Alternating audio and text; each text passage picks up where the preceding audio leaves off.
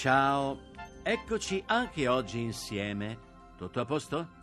Nessun capriccio in giro? Meno male. Allora possiamo riprendere la storia di Tupiriglio, che ricordate aveva lasciato la stoffa nella chiesetta abbandonata. Era un po' troppo fiducioso, il nostro Tupiriglio. Era sicuro che l'uomo bianco, cioè la statua, gli avrebbe dato i 30 scudi il giorno dopo.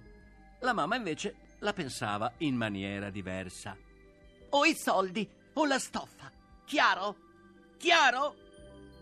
E Tupiriglio era corso via di gran carriera, tanto da arrivare senza fiato alla chiesetta. Il fiatone quasi gli strozzava la gola, però subito guardò ai piedi della statua. Ma purtroppo la stoffa non c'era più. Ah, la stoffa te la sei presa. Allora dammi i soldi.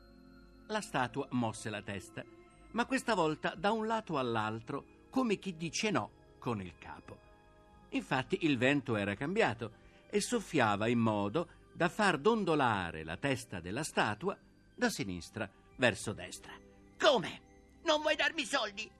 Allora ridammi la stoffa. La statua disse ancora di no. Insomma, o i soldi o la stoffa. Deciditi. Guarda, è inutile che prosegui a dir di no, eh. Se non mi dai i soldi o la stoffa, mi arrabbio. Ah, dici ancora no? Io ti picchio, sai? Prova a ripetere no. Ah, è così. E allora vedi? E raccolta una pietra, la lanciò contro la statua.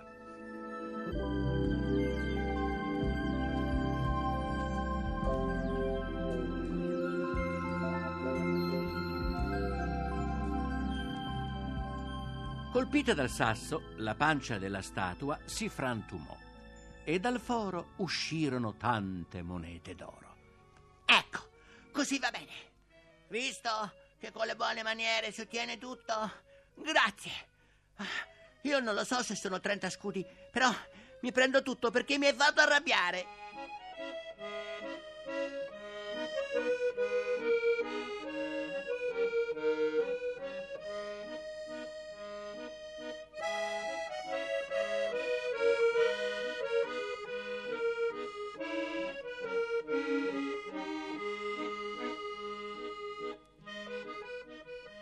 Tupiriglio riempì fino all'orlo lo zainetto e un'ultima manciata di monete la mise in tasca.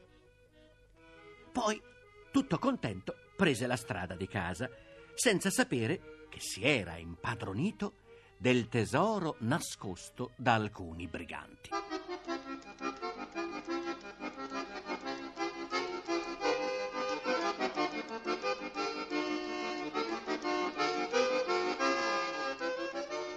Era arrivato in riva al fiume quando decise di fermarsi per contare le monete. Oh. Se non sono 30, Memma poi mi picchia. Sì, sì. È meglio che le conta. Una, due, tre, quattro, cinque, quattro. Ma che quattro e quattro? Oh, ora ricomincio da capo. Una, due, tre, quattro, quattro. Mm, ma che quattro e quattro, pezzo di ignorante? Sono sei. Contale tu allora, che sei così bravo. E così dicendo, lanciò le monete nel fiume. Ora che te le ho mandate, controlla. Intanto io conto le altre. Uno, due, tre, quattro, cinque, sei, sette, otto. Quattro. Ah, ma non capisci niente. Tieni, contale tu e vedrai che non sono quattro. E così lanciò nel fiume un altro po' di monete. E ora lasciami in pace, che conto le altre. Ma ogni volta che Tupiriglio arrivava a contare fino ad otto o a nove, c'era sempre qualcuno che gracidava. Quattro, quattro. E Tupiriglio giù a buttare le monete nel fiume, finché persa la pazienza, vuotò nell'acqua tutto lo zaino. Ecco, tieni! Presuntuoso che non sei altro, conta, conta, e vedrai che non sono quattro, capito? Non sono quattro, ignorante! Non sono quattro!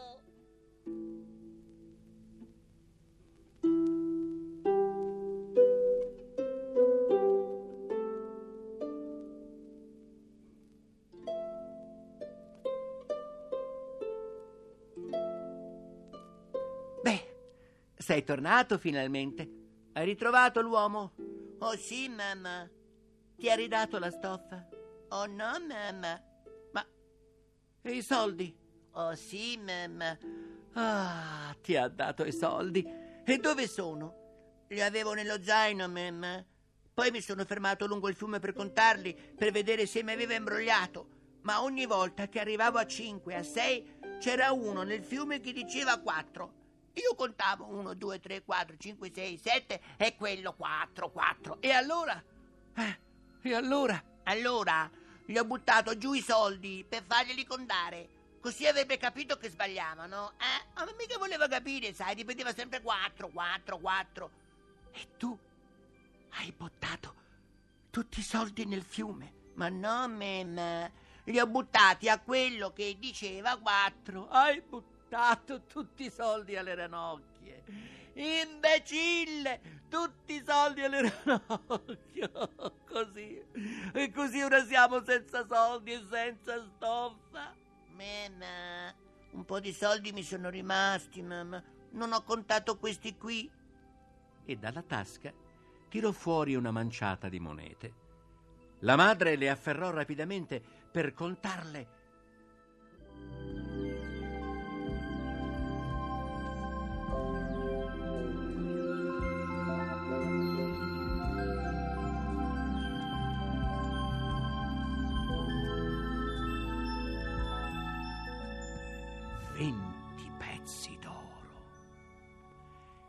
Com'erano finiti nelle tasche di Tupiriglio?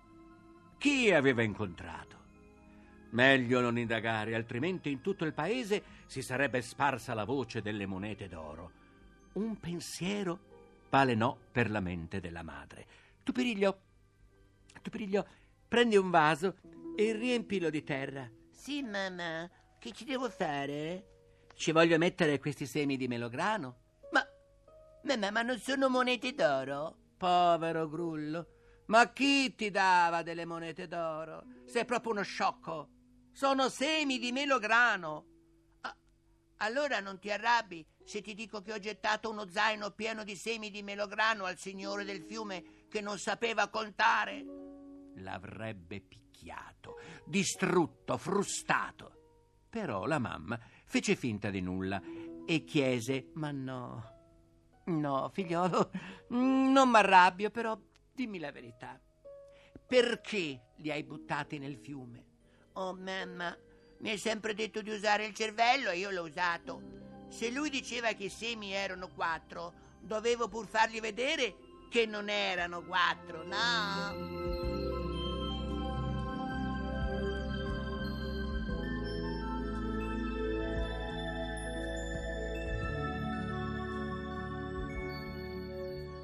Eh già, se uno non sa contare...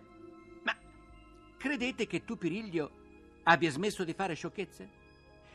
Sapete la storia di quella volta che andò dal vecchio mercante? Eh beh, oh, eh, eh, eh, oggi è tardi, eh.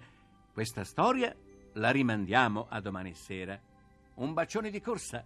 Buonanotte. Ciao.